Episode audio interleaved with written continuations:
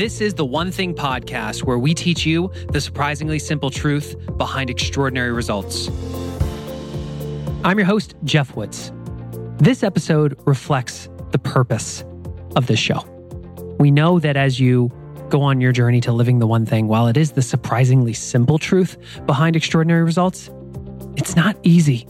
Life throws us curveballs where suddenly we don't have clarity on what our one thing is, or maybe our time blocks are tougher to protect. Maybe all the models and systems that we had in place are being tested because we're taking on more and we're looking for higher levels of achievement. How, in those moments, do we use the one thing to get back on track? The person you're going to meet today is a member of our Living Your One Thing community. And when he was building his career as a successful executive, counterbalancing with having a great family life with his wife and his kids, his world was turned upside down by having a series of strokes. Before you knew it, simple tasks were no longer so simple. And through that, he used the one thing to put his life back together. As you listen to this episode today, ask yourself the question Where in my life am I thinking big and acting big? Rather than thinking big, going small, and trusting that the dominoes will fall. With that, let's get into this episode with member of our Living Your One Thing community, Chris Hofmann.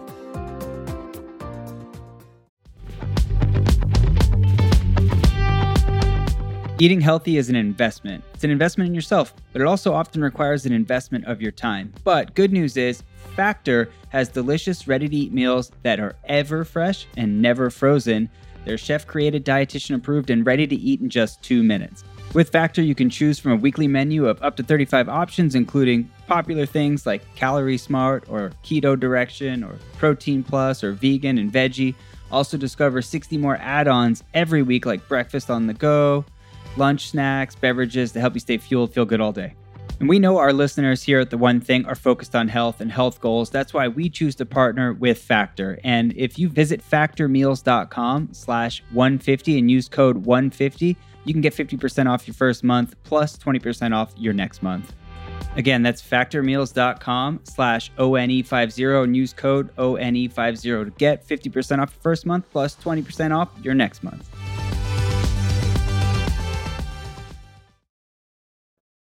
When did you come across the book? It was in the late fall, early winter of 2018. And it's funny, I was wandering in a Barnes and Noble for some reason. Probably my wife was around the area shopping in some other store, and I came across the the jacket, and it just said, you know, the the uh, surprisingly simple truth behind extraordinary results, and I was like, that's for me. I, I'm simple, and I love extraordinary results.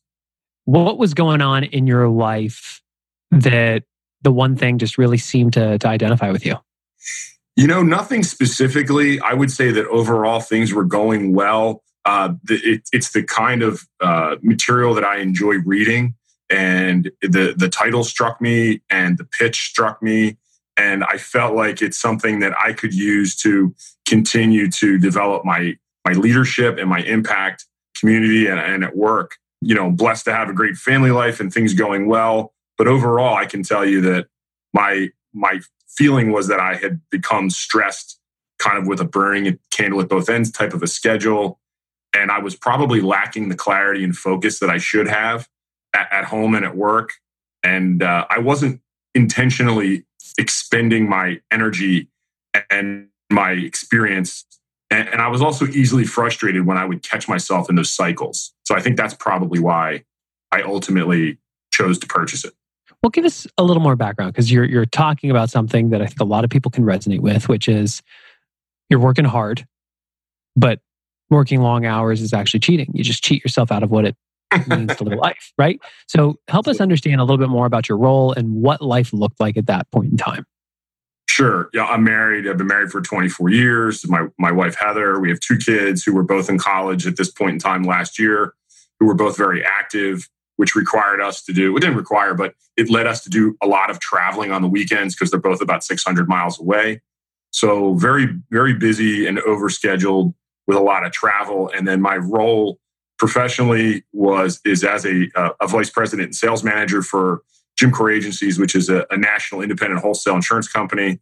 And uh, I work with our clients there and also facilitate some sales training and some development for both our clients and associates. But it's been a it's been a challenging time uh, where we're trying to grow and uh, a lot of irons in the fire, and then uh, also just very involved in other community organizations and things where I felt like I was probably stretched a little thin and not being as impactful as I could be.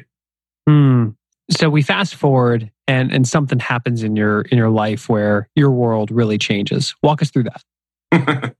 well, I, I, think it, it makes sense to say that uh, at the time I was 48 years old in, in generally excellent physical condition, uh, training and exercising frequently.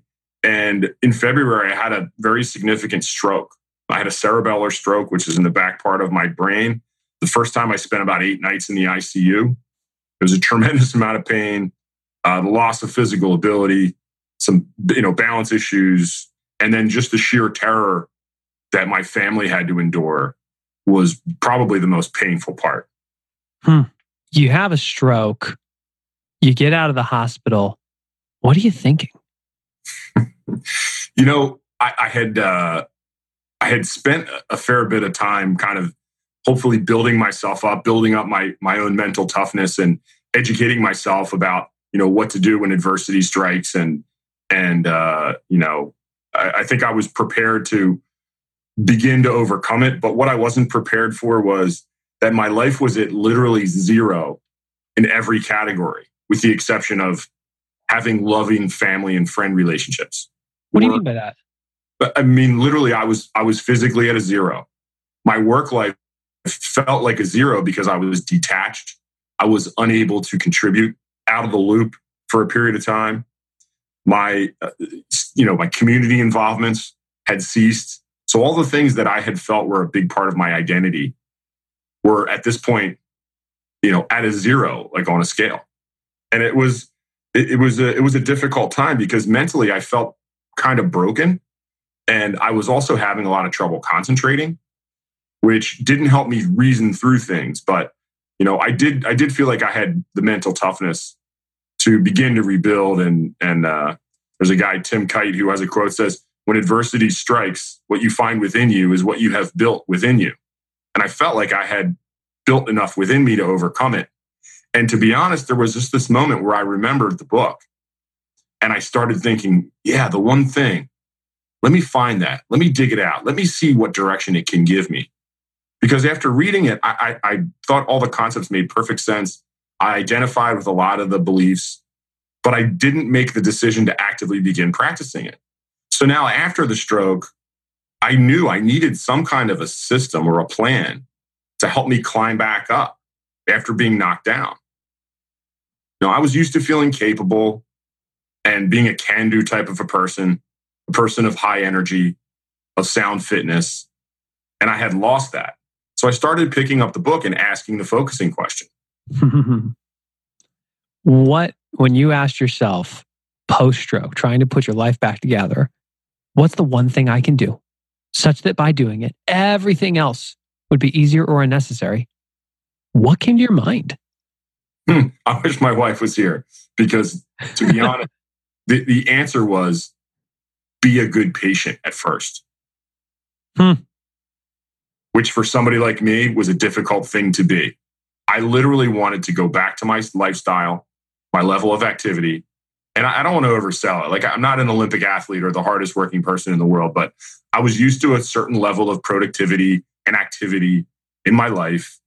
And I enjoyed that level of activity. And I needed to be a good patient to even get to the point where I could start to rebuild, where I could start to walk outside by myself where I could take the trash cans in at the end of trash day. You fast forward, what happened?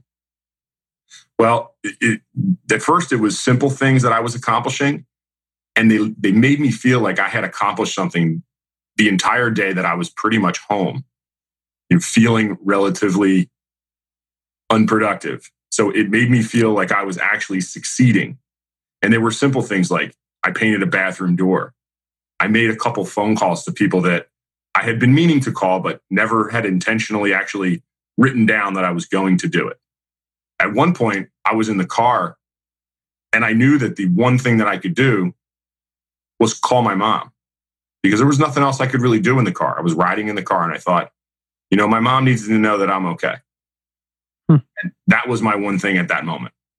Here's what's interesting about what you're sharing, Chris, is it makes sense post stroke when you're literally having to rebuild at that level. It's it's the dominoes are so small. This is one of the biggest pitfalls people fall into when they're trying to live the one thing normally is they think big and they try to act big rather than understanding the book says think big go small not transform my health it's when i get out of bed i will put on my gym shoes or you're right. It's it's the little two inch domino that if you just flick it down doesn't seem like it's that significant itself. But when the dominoes are lined up over time it truly unleashes extraordinary results in your life. It i'm hearing that's all you did. I, it absolutely did and it, there's so many examples and it's fun actually to look back at my first 411s to see how many little tiny things that i crushed. And then when i got back to work my momentum had picked up so now I was getting scale in the things that I was doing. And I, it helped me really actually feel really more productive than I probably expected to be at that point in time because I had reached momentum and scale at that point. And, and I was finishing my four one, one priorities, you know, a week or two ahead of time. And that did something else that was really cool. Well, so before we dive into that, for people, if you're listening this and you're going, what is a 411? Pause the interview and go over to the onething.com slash training. That's with the number one in the URL. And under the basics courses, you'll see one about the 411. It's a tool that we use to help individuals, teams, and ultimately organizations have clarity on their priority and a rhythm for accountability. So it's very, very powerful. So, Chris, walk us through what happened. So I'm finishing my priorities on my 411 a week or two ahead of time, relatively consistently after the first month or so. And amazingly, I felt so much less stress. All the stress I had felt about kind of retaking my place and reassuming my duties in all areas, the stress from that just dissipated because I knew that I was taking care of what I had planned to take care of. Hmm. And that led to a, a whole nother level of empowerment and freedom. Here's what I'm curious about, Chris we see people in our Living Your One Thing community who are doing a weekly 411. Every week they have time blocked for their planning time where they identify what are, the, what are my priorities this week so I know I'm on track for my month, so I know I'm on track for my year. And even when they might have clarity on their priorities, sometimes there's a gap between the clarity and the execution. What did you start doing? I just started following the time blocking. For me, because I was still living a slightly unconventional conventional schedule. It, it, helped me feel in control of my schedule and my priorities at work and at home. And it, keep in mind, I was factoring in things like my health, rehab, doctor's appointments, business appointments, working with my team in the office. So I was I was kind of living in a non-conformist professional lifestyle, but the time blocking made sure I was still feeling like I had full control. So I want to be really clear with people when they hear this because you listed off time blocking a lot of things. Did you immediately start blocking everything or was it baby steps? No, no, I, I was baby steps at first because at first I was having still having a hard time concentrating for long periods of time. So I knew I could only schedule in a couple of activities when I knew I was going to feel fresh and capable. Great. What were some of those activities? You know, very simple things like whatever minimal exercise I was allowed to do, and maybe one or two critical professional tasks. Okay. And what was the time of day you found that you were at your best? It was typically mid morning. Awesome. Awesome. So uh, the, I'm asking these questions for a reason for, for you who's listening to this. One of the biggest mistakes we see people make when they think about time blocking is they try to block everything. They block the entire day. And when they miss one time block, they feel like a failure. This is another example of thinking big and acting big. And Chris, your story is all about thinking big and going small. So what I'm hearing is even when it came to time blocking, being really clear, okay, if I can just get this minimal exercise or these handful of priorities for work, and I know I'm going to be at my best mid morning. So let me block. How much time were you blocking? I was probably blocking a total of two hours Okay, two hours. Can I just make a stand around that? What happened when you did that? I was I was knocking it out of the park. And the next thing it led me to do was to start enlisting support by sharing this with my team and my family. Okay, let's dive in. What did that conversation look like? well, you know, my team, I, I guess, uh, is used to a certain amount of either nonconformist inspiration or energy from me. And I think originally they just thought this was just another Chris idea that we were going to try to execute. But what I really needed them to understand was I was dealing with some different norms that I wanted them to understand. And I also wanted to expose them to it so they could consider adopting it for themselves. What were some of those things you wanted them to adopt? I was I was really excited. We, we do a we do a weekly face to face on Tuesdays with my team, and I was really excited to see if I could get them, some of them working working on a four one one. Hmm. And I also wanted us to have common vocabulary so they could understand my methodology a little bit more. What what does that language look like over time? well, I, the language is is what it is. When I consistently am asking them, going to their desks and saying, "Hey, how are you? What's your one thing right now?" Okay, so they need to know that vocabulary. And in addition, we started something where I handed out pictures of the copy of the book, and I told everybody when you're doing it, just tape it to your door or your cube. Mm-hmm. And then we discussed, we role played how's this going to work when somebody comes and wants to talk to you and ask you a question and they have their thing on the door. And it's going to be like, did you see my one thing? Yeah, but I want to talk to you about this account. Well, I would love to talk to you about that account, but that's not my one thing right now. And I still love you, but I'll talk to you later. And it literally happened an hour after the meeting when I introduced it. How long ago was that? That was probably close to three months ago. What's happened in the last 90 days? Oh my gosh it, my no one even darkens my doorway when I have that up.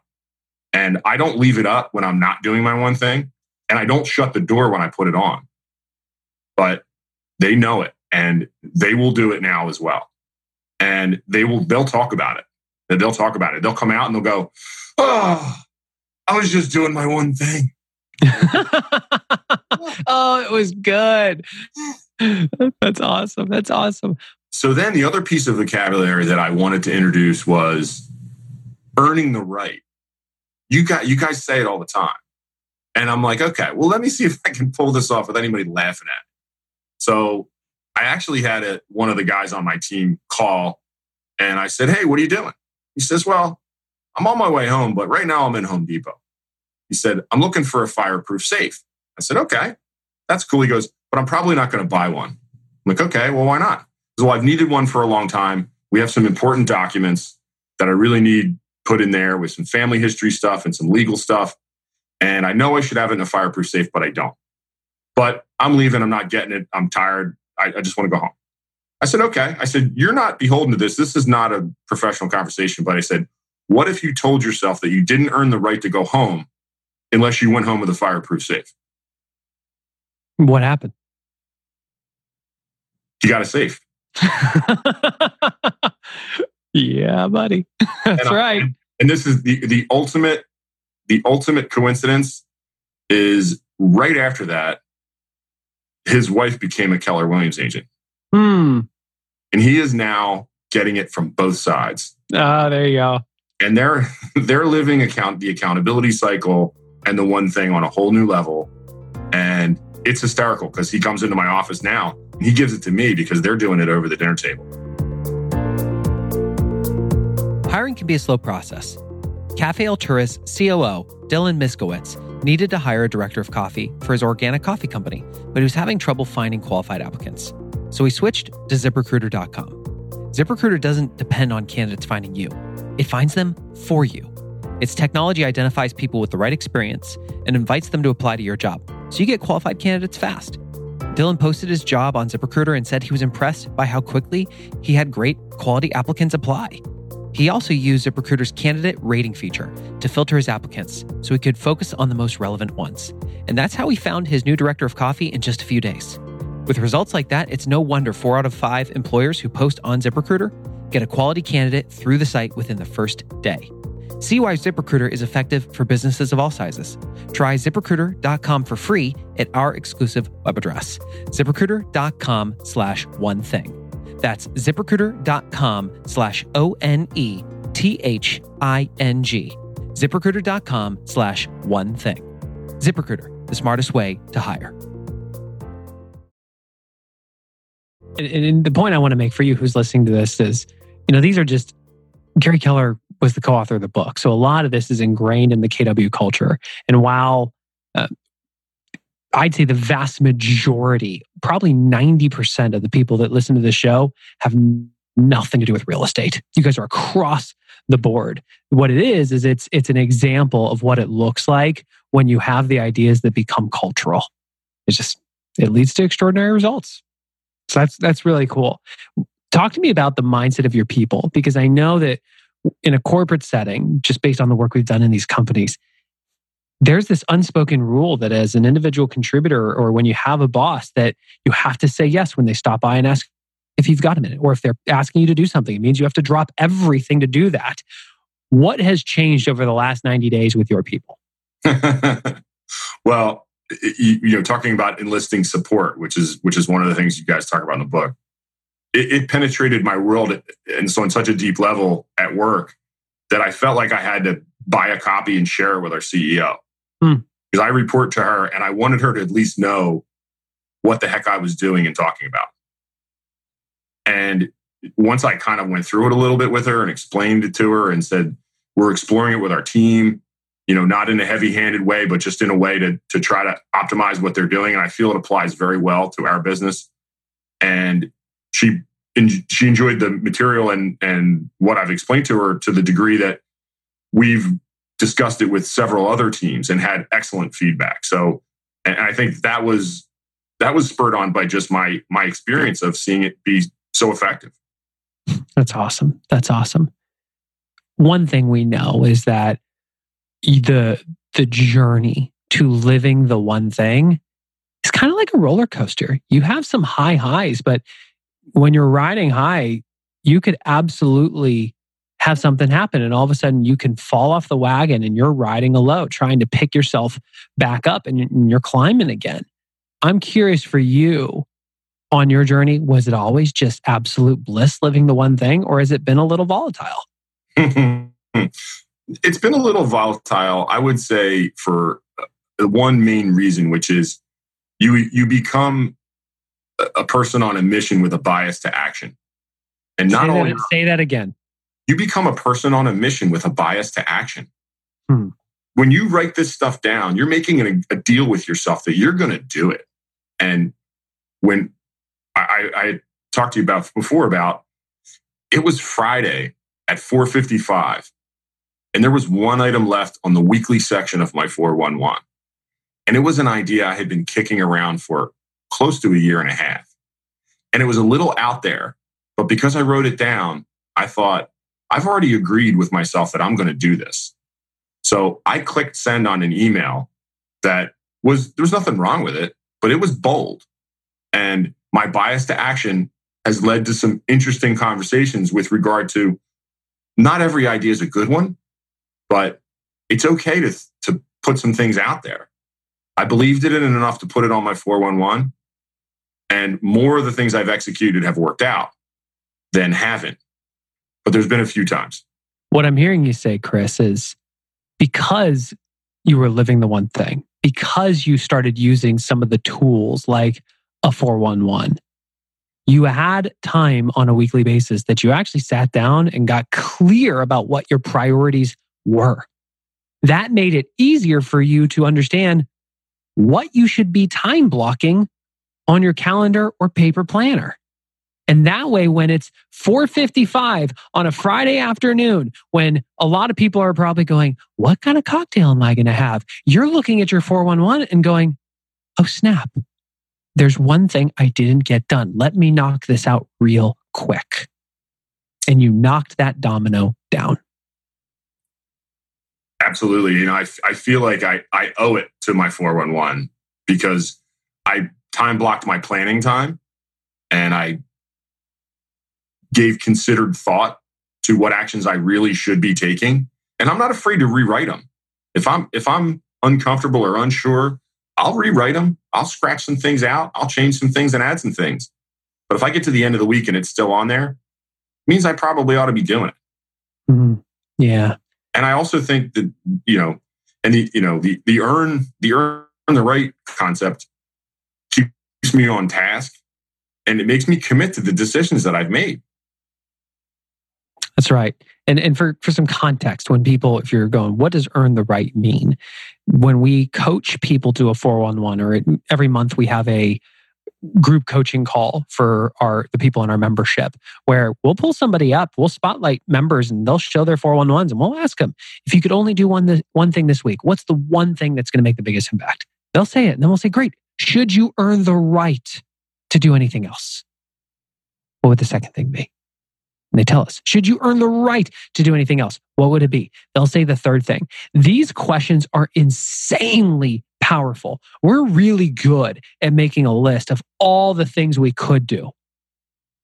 And some of us aren't fully developed in being able to list them in order of priority. And until your number one priority is done, everything else is just a distraction. Yeah, I, I couldn't agree more. And I, I would also say that the skill level and clarity in doing it over and over improves you. You get better at it. You get better at the focusing question. You get better at completing the 411, which has then made me go back and rewrite my GPS a few times. And, you know, again, admitted that I probably wasn't in the best state when I started writing my GPS originally, but I, I feel pretty good about it now. And I think the other thing is, you know, I, I don't know what you call it. Is it a system? Is it a tool? Whatever it is, but it's a practice in my mind. Yeah.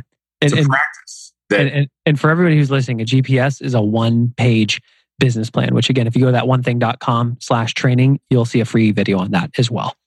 But the, the, here's the thing I'm, I'm interested in what you're saying, Chris, is you're touching on the idea that it is a practice what I'm hearing you say is it's not like you sat down to do your business plan or to do your 411 and poof, it was perfect or that it was easy. But over time, it's a muscle you've strengthened. Absolutely. And, and I, I think it's different. It's not a spreadsheet. It's not a planner. It, it's a it's a practice. It's something that you are practicing. And what it actually does is it develops and shapes the behavior skills you need to improve your decision making. Hmm. Well, you just touched on something I thought was really interesting when we doing some research about how this scales inside a, a corporate setting. What makes a great individual contributor is they see everything that needs to be done for their role, and they get it done, and then they get promoted into leadership. but the, the rules change because suddenly, as a leader, your job is no longer to run through walls. Your job is actually to make great decisions and succeed through others. And the skill set that got you into leadership is not the skill set that makes you a great leader. Part of the tools of the one thing, being the GPS and the 411, is you teach someone at any level, including just individual contributor, how to think and make decisions. You're developing the next generation of future leaders, and most people don't even realize it. 100%. And and I it's a very funny coincidence. Can I tell you a funny anecdote? You sure may. Well, on Labor Day, this is after I, I sent you a little outline that we were going to talk about today. I was in the gym and then doing some work around the house, and I listened to episode 44 of the Mentee. Mm. And then I followed it up with episode 205 of The One Thing, which were both mostly about asking questions. Mm-hmm. So now here I am. I had been on vacation last week. So I'm feeling a little detached from my team, even though I kept in touch. I decided that I was going to go in and pose them a question to prep for my Tuesday one on ones that we were going to talk about. And I am honestly telling you, I didn't realize I was asking them a one thing question until I wrote it and delivered it to them. What was it? The question was basically, what's the one thing you can do in the over the next four months to assure that you finish the, the year strong and hit your goals. What were the answers to that question? Well, I sent it to him and I said, You got a couple hours. We'll talk about it in our one on ones. And if you're not ready, I realize I didn't give you a whole lot of time. We can talk about it next week. We got four months. Okay. I don't, I don't want a half baked answer. So one individual, she said, you know, I thought a lot about this. I thought, okay, cool. You actually thought good. And she said, I think the key to my next four months is finding a way to make my services meaningful to my clients. Hmm. And I was like, boom, my, my head about exploded. I thought it really is all about asking a good question. Is that, is that where the answer stands? That's where the answer stands. We flushed it out a little bit more. Okay, great. So this is where when we when we do workshops inside these companies, this is the next step. What what I just heard is a 31st domino. When you open the book and you see the the graphic of like, oh, you knocked the two inch domino down, but by the 18th, it's the leaning tower. 31st, it's 3,000 feet about Mount, Mount Everest. So the the follow up question to that is, what do you think it is? What do you need to do before you're to make them make it meaningful to them? What's the one thing you can do such that by doing it would make your services meaningful to your clients. And she will come up with another answer that's probably a result and still too big. And so you ask, well, what's the one thing you can do such that by doing it would make doing that easier or unnecessary? And you keep whittling it down until she gives an answer that is so simple, it almost feels like cheating. and that's when you know it's the lead domino. Yeah, very similar to the experience we had. I, I would also say that when people listed mul- when they said, "Well, I don't have one, I have two. It's uh-huh. like okay, it's like okay, well, we can talk about two, but ultimately we're going to pick one. if you could only choose one, which would it be? Correct. And the interesting thing was, in several of the cases, they didn't choose the one that I originally was predisposed to think they would choose. Ooh, this is gold. T- say more the example was one was a, a certain type of marketing activity, and the other one was high revenue sales strategy. So I'm thinking this person wants to hit their numbers badly. They're going to pick the high revenue sales strategy. And they didn't. They believed that they had built enough relationships that the only different difference was that the person wasn't effectively marketing the various solutions that she had to offer. What do you think is so powerful about coming from the position of asking a question rather than telling? You've given someone permission and the opportunity to control their own destiny and arrive at what they believe in will commit to. Which ultimately gives them a sense of what? Ownership. Boom. That's right. It's this is such a blessing because I think a lot of us who listen to this show are high drivers. We move fast and it's faster to tell somebody what to do. Why won't they just do it? And ultimately, it's because they're not truly committed. And they're not committed because they don't actually feel like they own the answer, the idea, the result. And when we slow down for just a few more seconds and ask a question. Some, not, sometimes they give the answer that you were thinking of, but now they have true buy in. And sometimes they give you an answer that's better than the one you would have come up with. And that was certainly that was certainly the case. And and can I admit something to you? Oh yeah.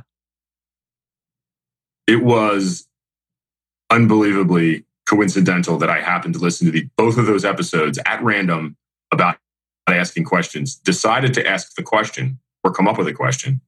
And I, when I started getting the answer, when I, actually when I started asking the questions, I felt a little bit like a pretender mm. Because it's not typically my style. But I had already decided that I was going to try it on and see how it worked. And I felt like I was pretending to be Geoff. Hmm. Don't need to be. Don't need to be. What I what I love. I mean, Chris, I don't even think you realize you know the the the knowledge bombs that you're dropping. This is this is gold because the reason we love the show is it gives you who's listening a chance to, to hear a story on a weekly basis to reinforce the, the lessons because it's a long journey. You need reinforcement. And we are an example of what it looks like to live the book. Chris, you are an example of what it looks like to live the one thing. Casey Gosell is an example of what it looks like to work as a working mom.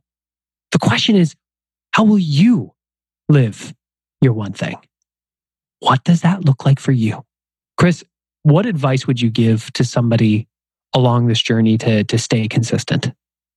I would say focus on the practice and that the concept that you've been repeatedly introducing, which is it's the journey to mastery that we need to focus on. And the journey itself is very fulfilling, but you will get such great clarity by practicing. You'll be amazed at how much the focusing question becomes second nature to everything that you do. That's right. Well, Chris, thank you so much for being willing to share your story. I mean, this is what the podcast is about featuring people like you that are living it and are on their journey. So we really sincerely appreciate you.